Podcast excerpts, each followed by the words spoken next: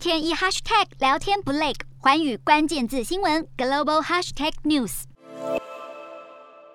乌俄战火一触即发，乌克兰驻英国大使受访时却一度表示，可能以放弃加入北约作为向俄罗斯的让步，震撼各界。但随后又改口称，先前的言论是误会一场，坚持乌克兰想加入北约的立场不变。乌克兰总统泽伦斯基则强调，乌克兰将继续争取加入北约组织。英国首相强生也表示，乌克兰人民加入北约组织的主权权利不能被卖掉。他很快就会与美国总统拜登交谈，以协助外交进程。他也再次呼吁俄罗斯总统普丁，现在仍有时间退一步，积极对话，解决冲突。